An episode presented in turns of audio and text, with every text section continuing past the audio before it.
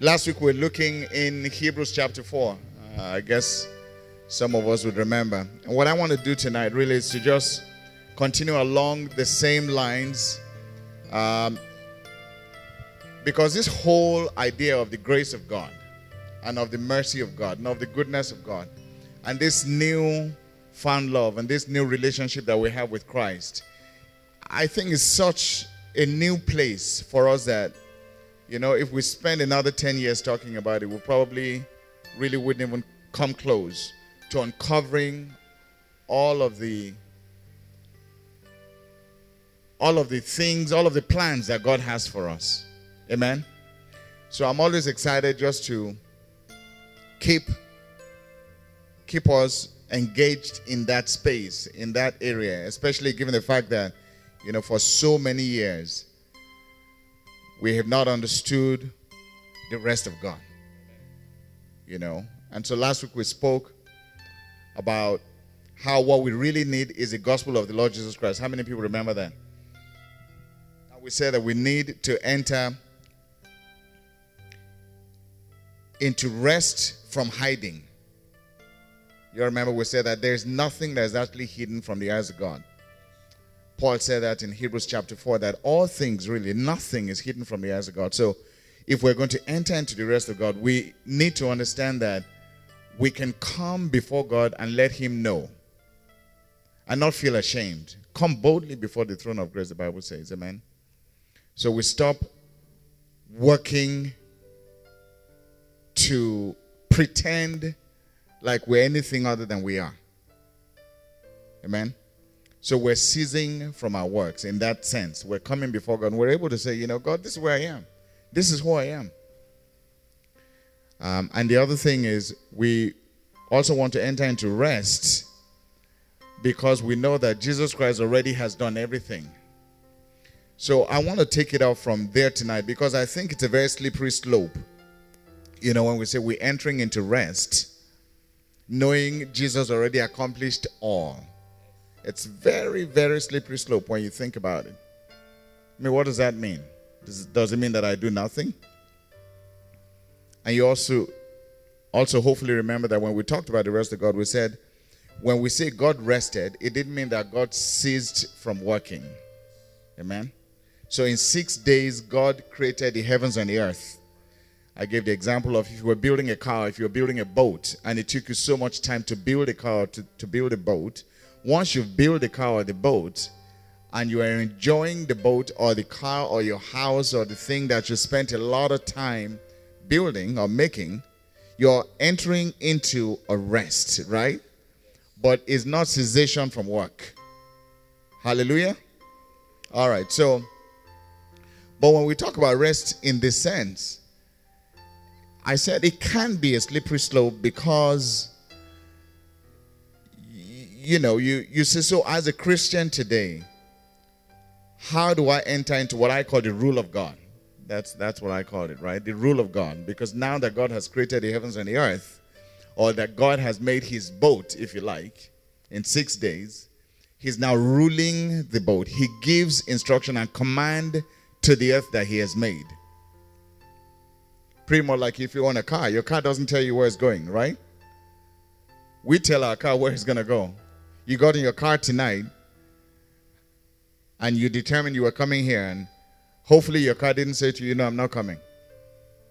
Amen. It just went where you wanted to go. Why? Because you are the ruler of it, you are the one in charge of it. So I just want to continue a little bit in that space and spend a minute or two um, to help us really embrace that truth and that position. It's it's not a very easy thing to to embrace. I'm telling you, at least for me, it's not. Maybe it is for you.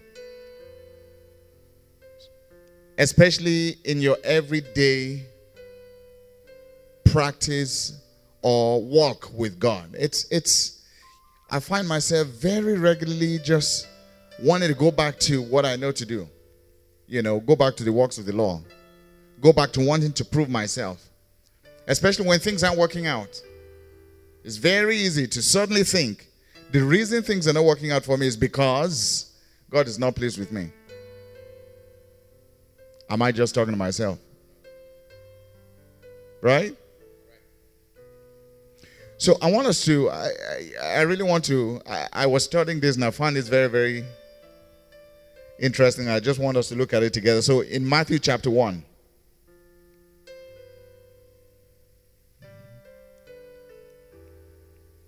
Matthew chapter 1, verse 1. Reading out of the KJV. The book of the genealogy of Jesus Christ, the son of David, the son of Abraham.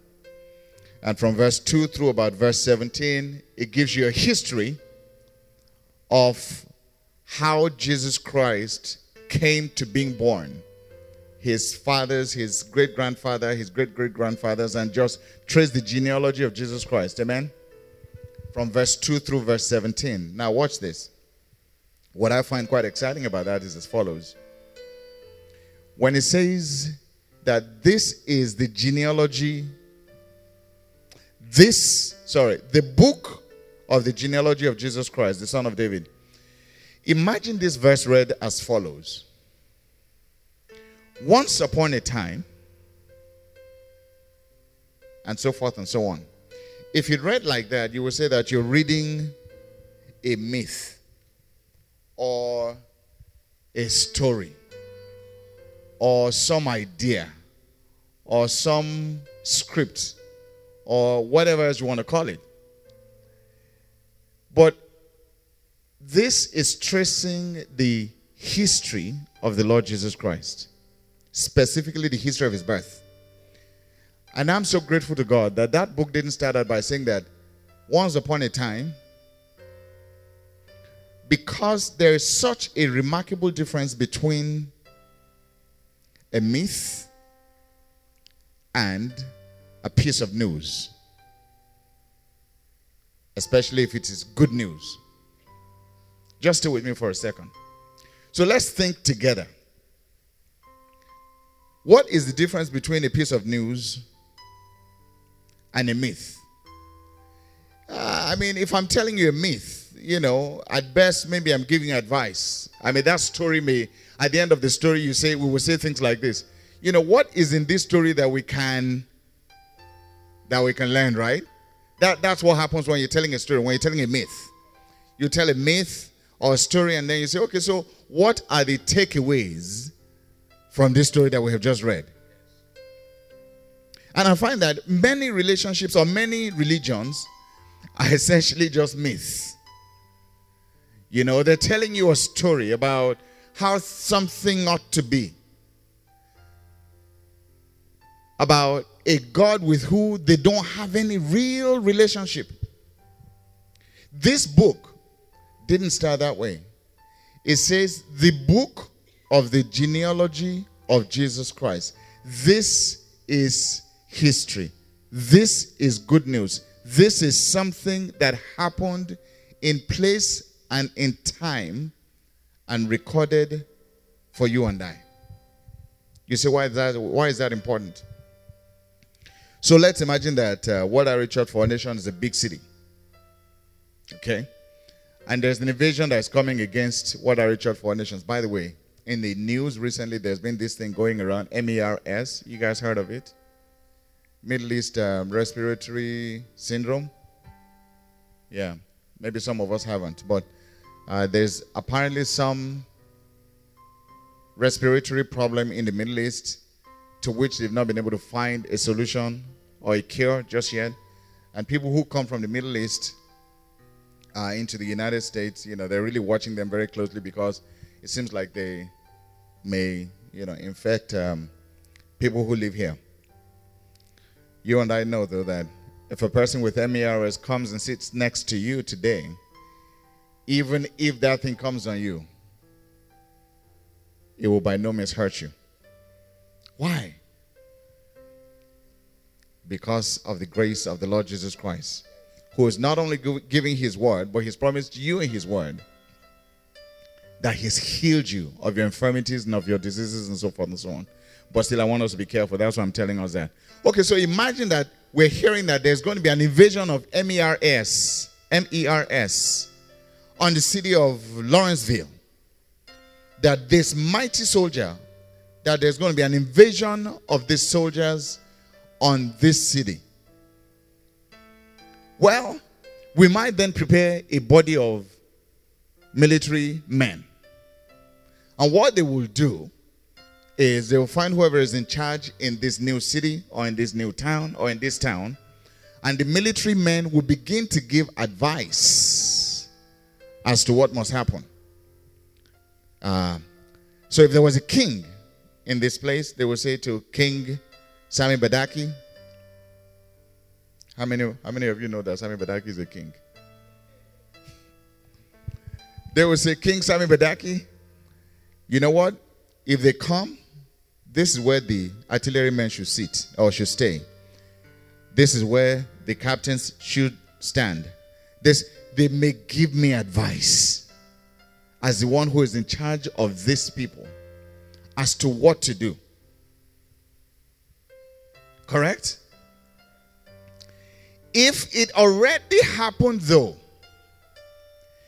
if I am the king in this town, and it already so happened there was an invasion of my town, of my city, what I will do is I will send good news to the people of that city to let them know that once upon a time in history and in space, there was an invasion of this town by something called MERS. And I, as a powerful, mighty king, dealt with this problem once and for all. And because I have dealt with it and have wrested freedom for my citizens and for my subjects, I can tell my citizens, do not be afraid. Amen. This is the difference between advice and good news. The gospel is good news. Jesus Christ is not a set of advice as to how we should conduct our lives, which is really essentially what other religions are. If you live like this, then you know you stand a chance of being able to making it into heaven. Maybe you will, maybe you will not. As a young man myself, I struggled with this whole idea. The way Christianity was presented to me was some idea about if I lived a certain way, I stand a chance of making it into the bosom of God, into resting in some time in the future. And I struggle with it because I wanted some certainty. I wanted something that assured me that the one who is promising me is not guessing. And you know how we say that? You know, why are you telling me about a heaven? Who has died and gone to heaven and come back?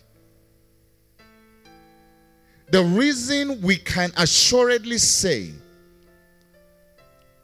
that we're living in the earth as men who have a real assured relationship of blessed assurance is because we're dealing with one who came from the place we want to go to. Oh, this is such good news. I'm telling you. The other guys haven't been where they're telling you you can make it to if you lived a certain kind of way. I'm dealing with a guy who came from the place I want to go to. Praise the name of Jesus.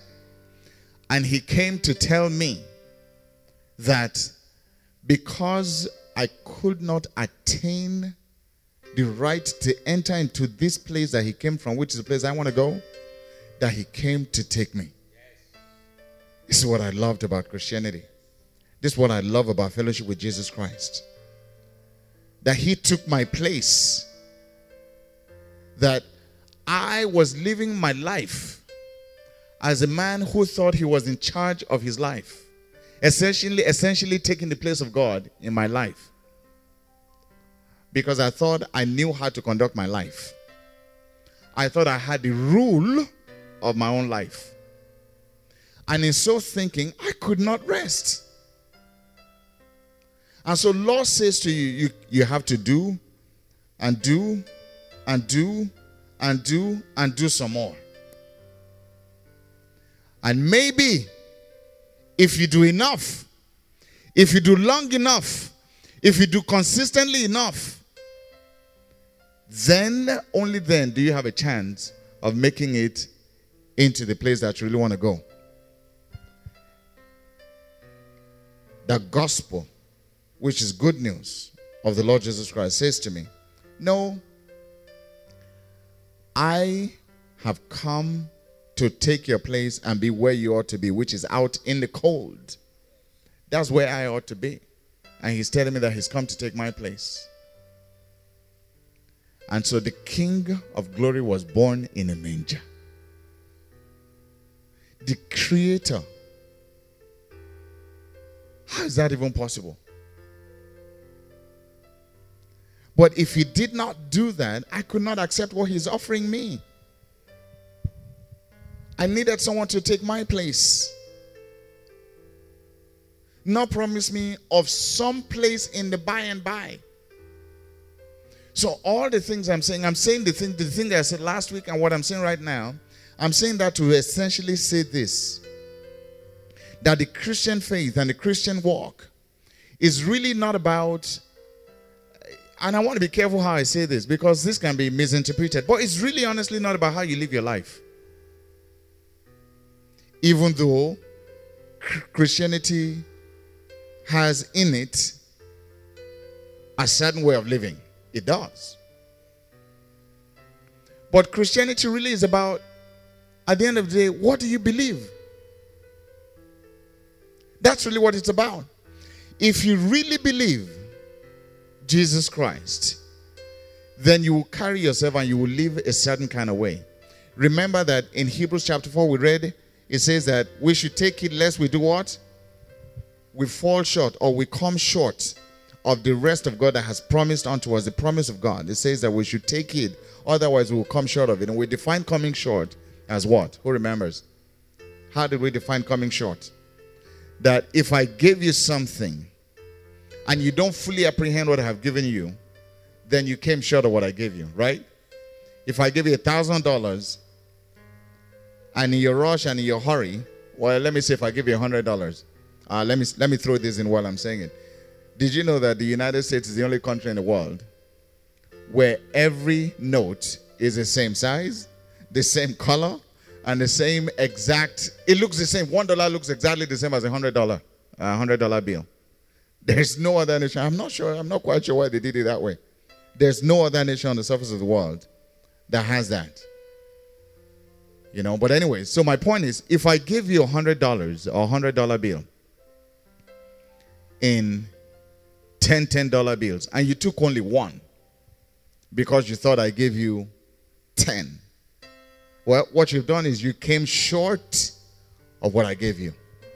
So Paul says, you watch yourself, guys. You new believer Christians, take heed to yourself.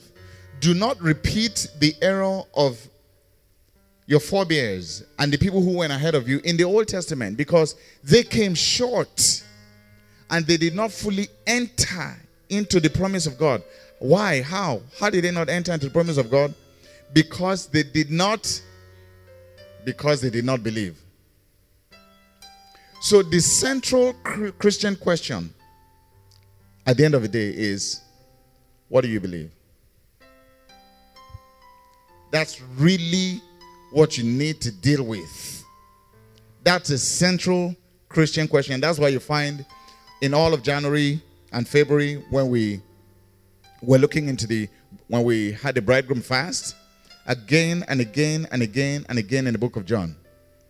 The word that kept showing forth and showing out, and we kept just dealing with this word again and again was what? Yeah. At the end of the day, that's really the question. What do you believe? Because Jesus Christ is all about good news. It's all about good news every single day. Do you believe this? Because you see, when you do, it will begin to show forth in your relationship. It will begin to show forth in your attitude. It will begin to manifest in your conversations. Do you believe that tomorrow is going to be better than today? Sounds simple, but it's a profound question. Because what you believe about tomorrow, today, would determine how you enter in. If you have if you have an expectation of another regular day, that your tomorrow will look no better than your today. That you meet the struggles of today tomorrow. And that you will not be any better off in dealing with those struggles tomorrow than you were today. You're already defeated. That's not good news. How is that good news? How is that exciting?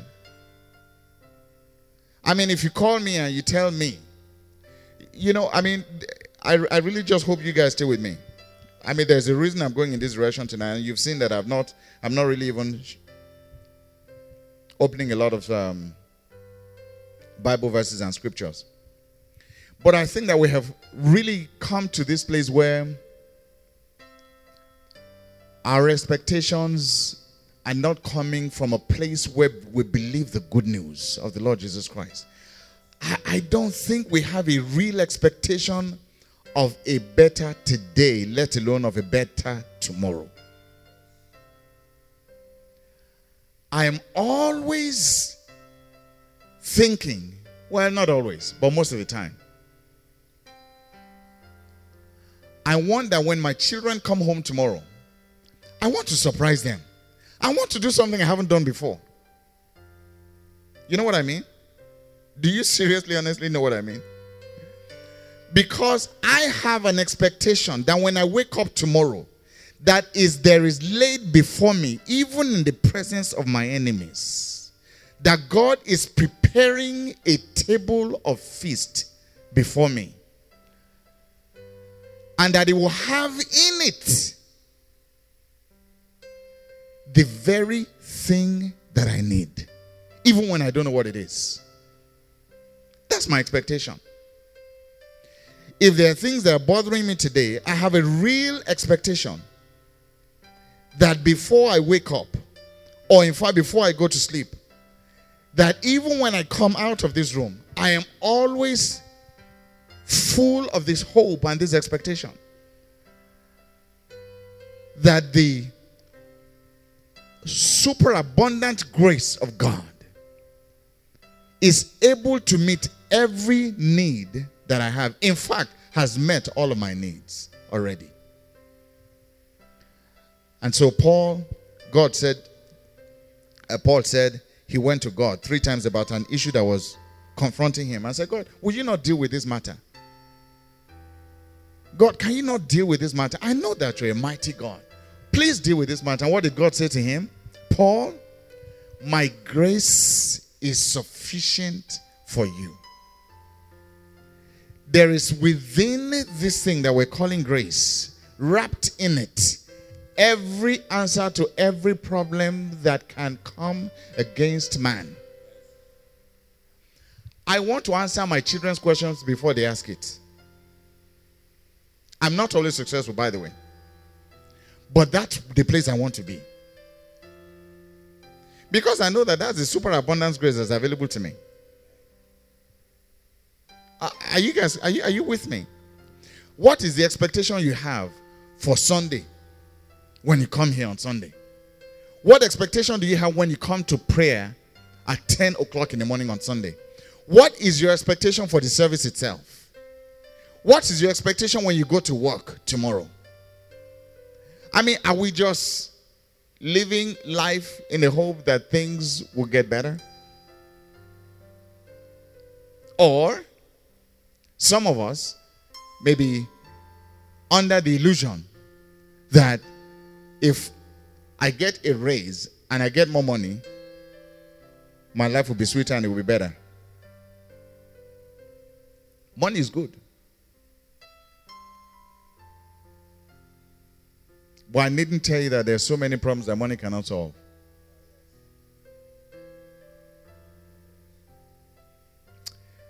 My brothers and my sisters, the message I have come to give you from your father tonight is simply as follows that the good news of Jesus Christ, that this thing that we call the gospel, and we say it very casually,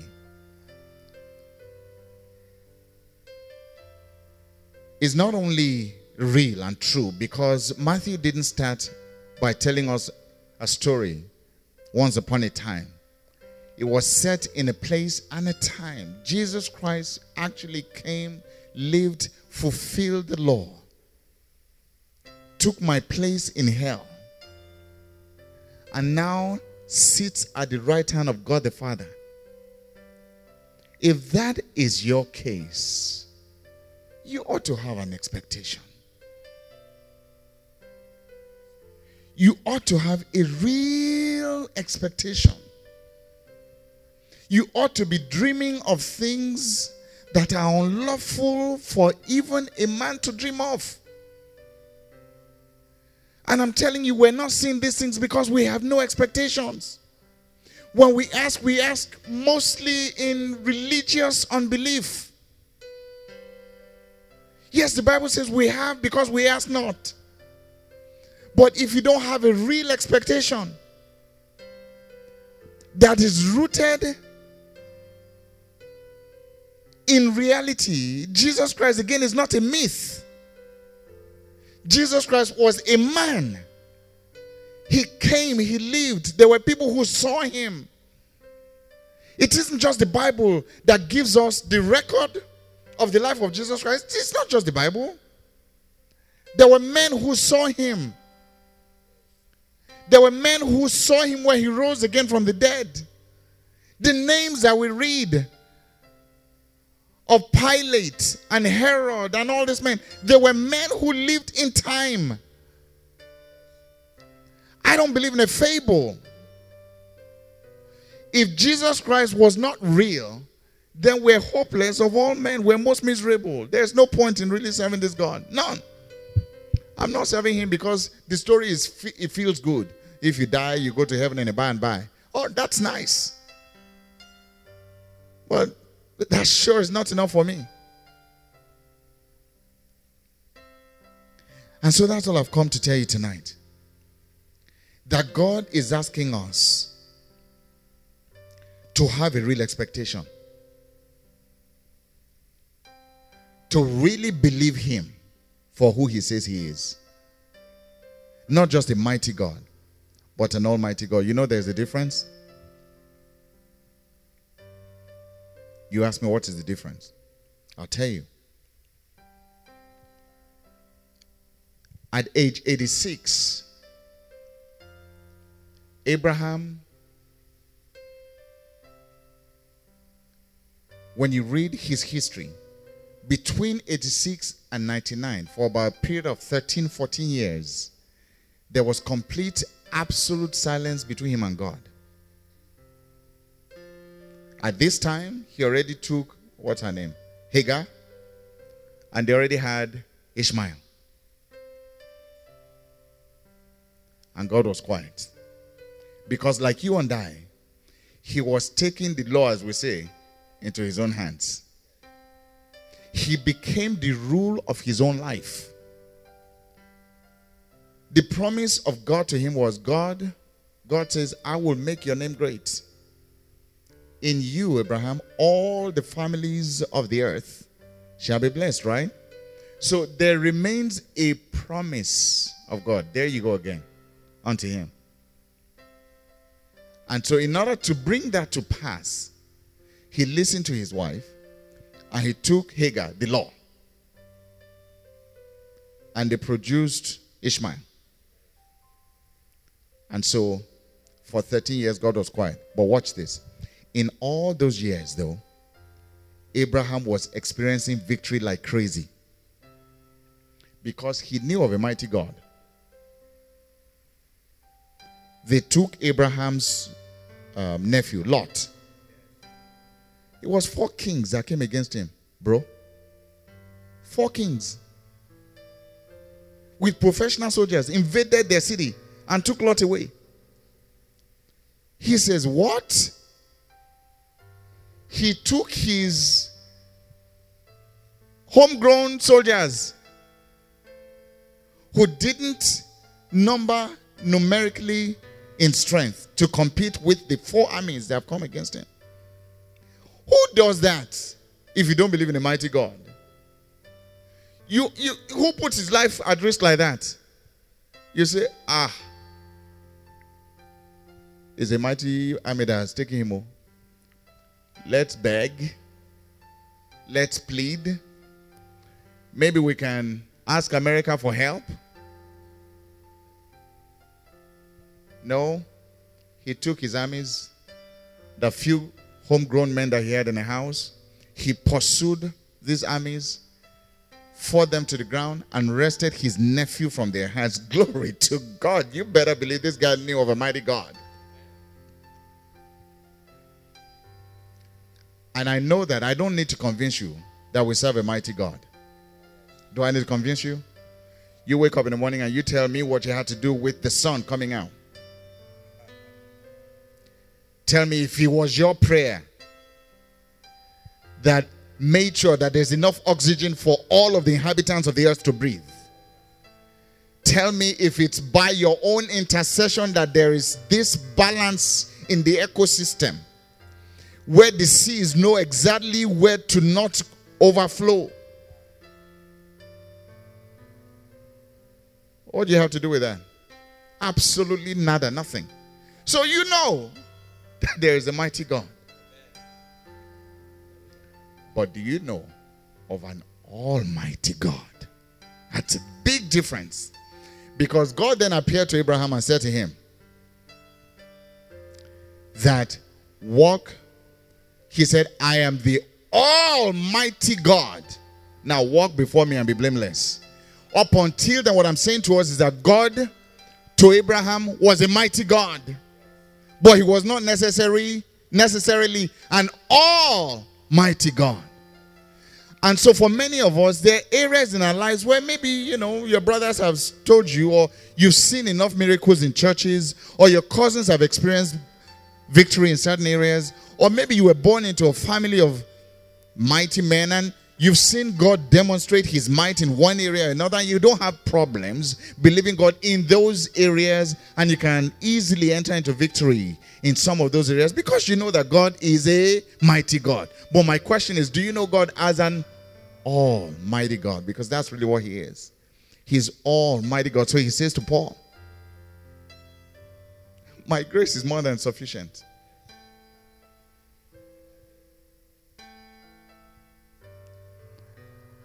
My grace is so powerful, I can make the problem go away.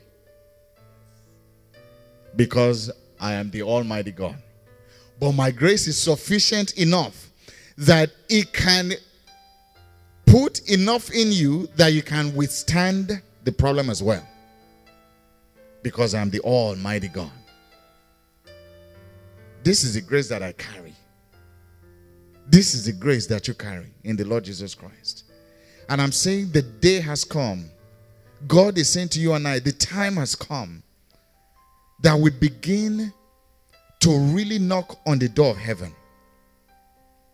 As true believers in the work, in the complete and finished work of grace that Jesus Christ has commended into your hands and into my hands. So that when you go before God in prayer, that you're going know that your God is the Almighty God, that He's the all sufficient God, that He is the many breasted God. Whatever your problem is, His rule is enough to deal with it, no matter what it is. He's figured out the solution before the problem arose in my mind and in my head.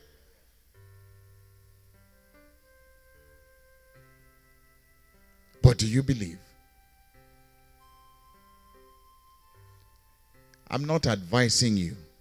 I'm telling you of a truth that there is a God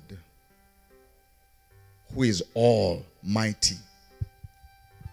He defeated all of the armies of hell before he invited you into fellowship with him. That's why nothing surprises him. So there are times in my personal life and in my personal reality, for instance, when my children will say to me, Daddy, I want this. And maybe I don't have the money to buy the thing. I go to God, I say, okay, God, because you're the Almighty God, you're going to give me the resources to acquire this, or you're going to make the desire deplete in the heart of the child. The Bible says to you and I, it is nothing to God to save by few or by many. It doesn't matter. Who cares how it happens? He can save by few or by many. He saves. That's all that's important. I say, our God saves. Your God saves. My God saves. He is a saving God. Hallelujah. That's why we can enter into his rest. That's why we can boldly come before the throne of grace to obtain mercy and find grace that is already there to help. That's why I can enter into rest. No matter what my situation or my circumstances. Sometimes I enter into rest with, with you know, really shaking. But I stand firm. I may be afraid, my God is not. My heart may be palp- palp- what's the word I'm looking for? Palpitating? Yes, thank you. Within me. I'm beating so hard it looks like it may just rip my chest open and come out of it. I stand firm, however, anyways, because I know that my God already wrought victory before I enter. He has. He ha- if it's not that way, then there's we are, you are a miserable man. It can be sometimes. It cannot be. It cannot be. It cannot be. My grace is sufficient. In wrapping this up, this is a picture I believe that God gave me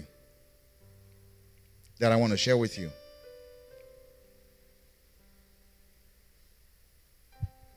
Do we have anyone who is in engineering? Yes. Coco, you're an engineer, right? Okay, so if I'm not telling the truth, we're about to find out. So help me God, yes. But I think I remember when I was in school.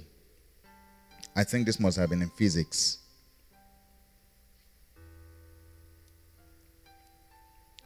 When or to generate electricity, you take the negative and the positive electrons, right? And they come together, right? And they produce current. Is that true, guys? That's how you produce current, right? Not bad for an old man, right? Yeah, not bad.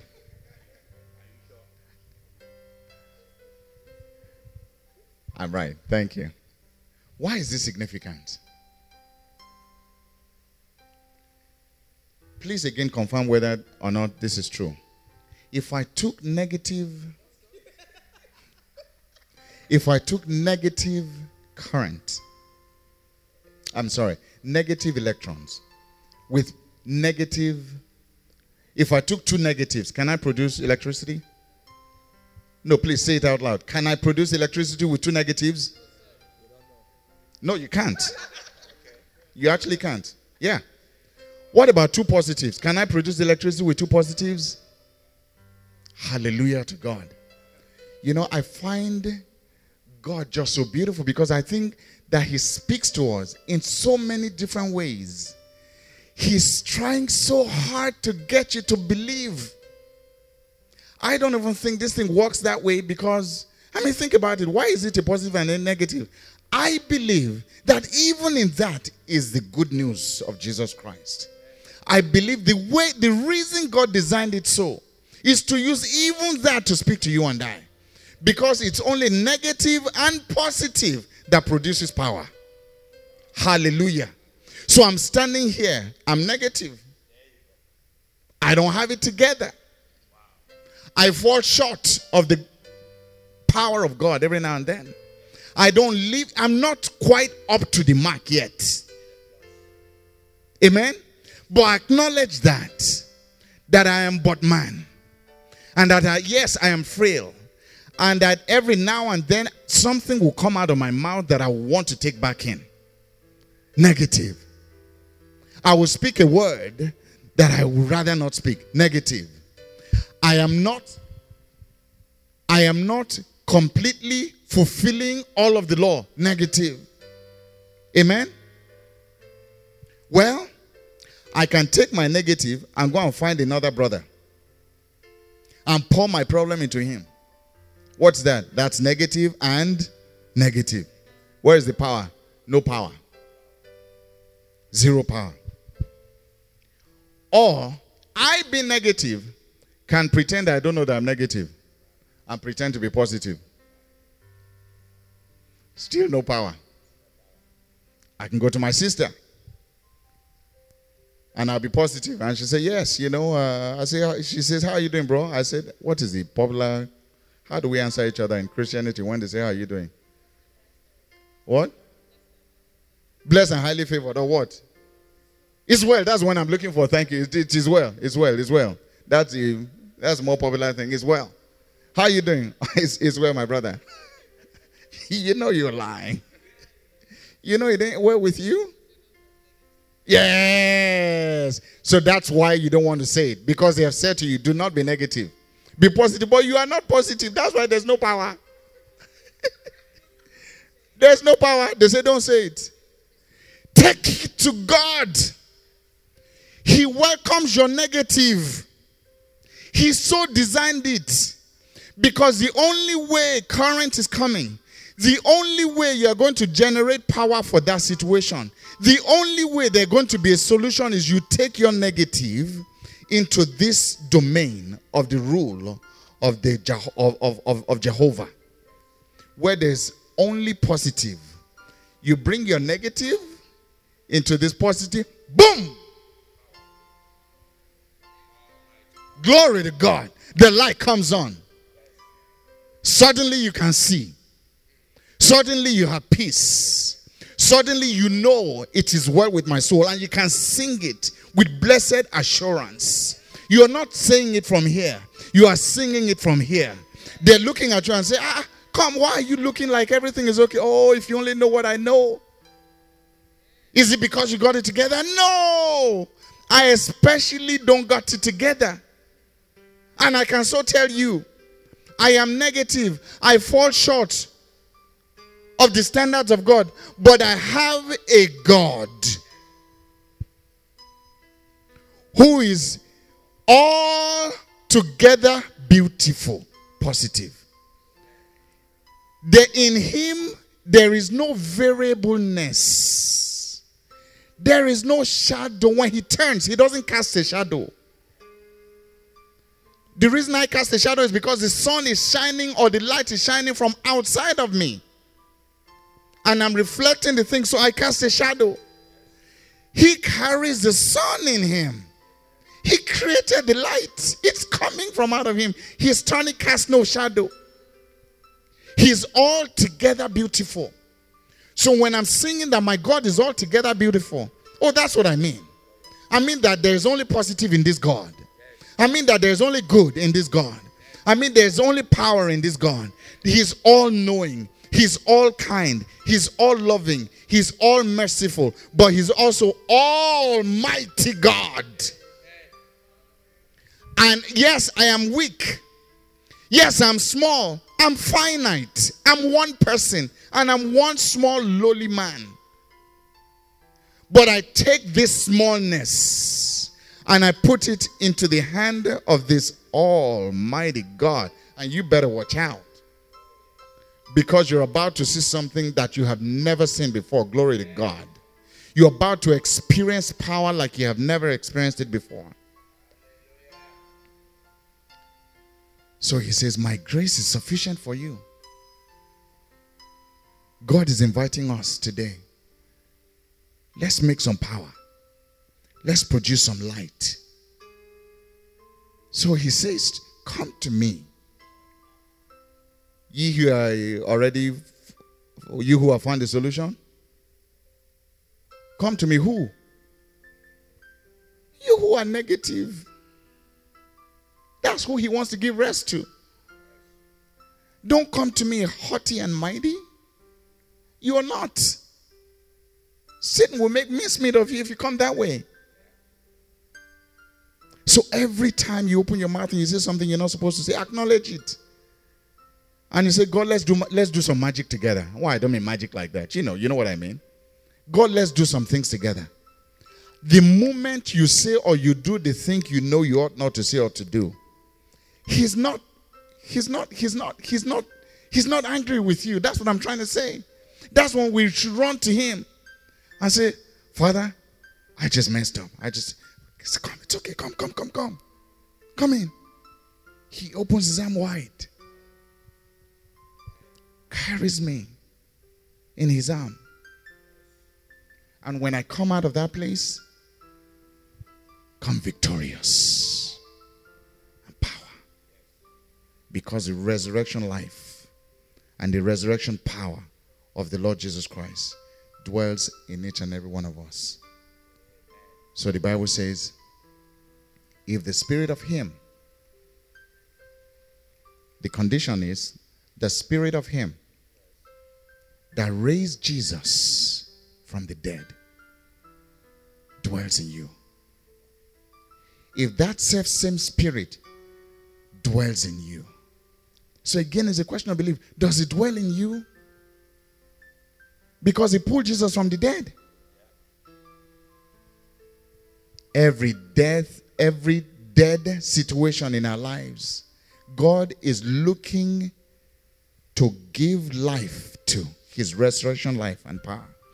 But he's asking us this evening to come humbly, to come just as we are, to come acknowledging that he's God and that we're not, that he's big and that we're small, that he's almighty and that we're not, that he's all sufficient and that we're lacking. That is altogether beautiful, altogether lovely, altogether sufficient, and that I'm not. That I'm negative and that he's positive. And he says, if you come in that like in that manner, in that like manner, I will create my power so that those who see you will know of a surety that you serve a true and a living God. Hallelujah. Glory to the name of Jesus. Thank you, Father. You're truly lovely. What's that song? Yes, that's one I want to sing again. Here I am to bow down. Here I am to say, You're my God. You're all together love, all together, all together wonder. Here I am. Here I am to worship. Here I am to bow down. Here I am to say, that You alone, you're, you're mine. Yes, You're all together lovely, all together worthy, all together wonderful to me. You're all together lovely, All together worthy,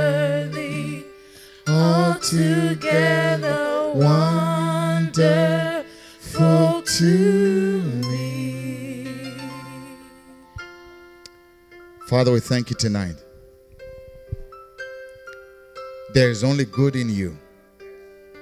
You are so good. You tell us in your word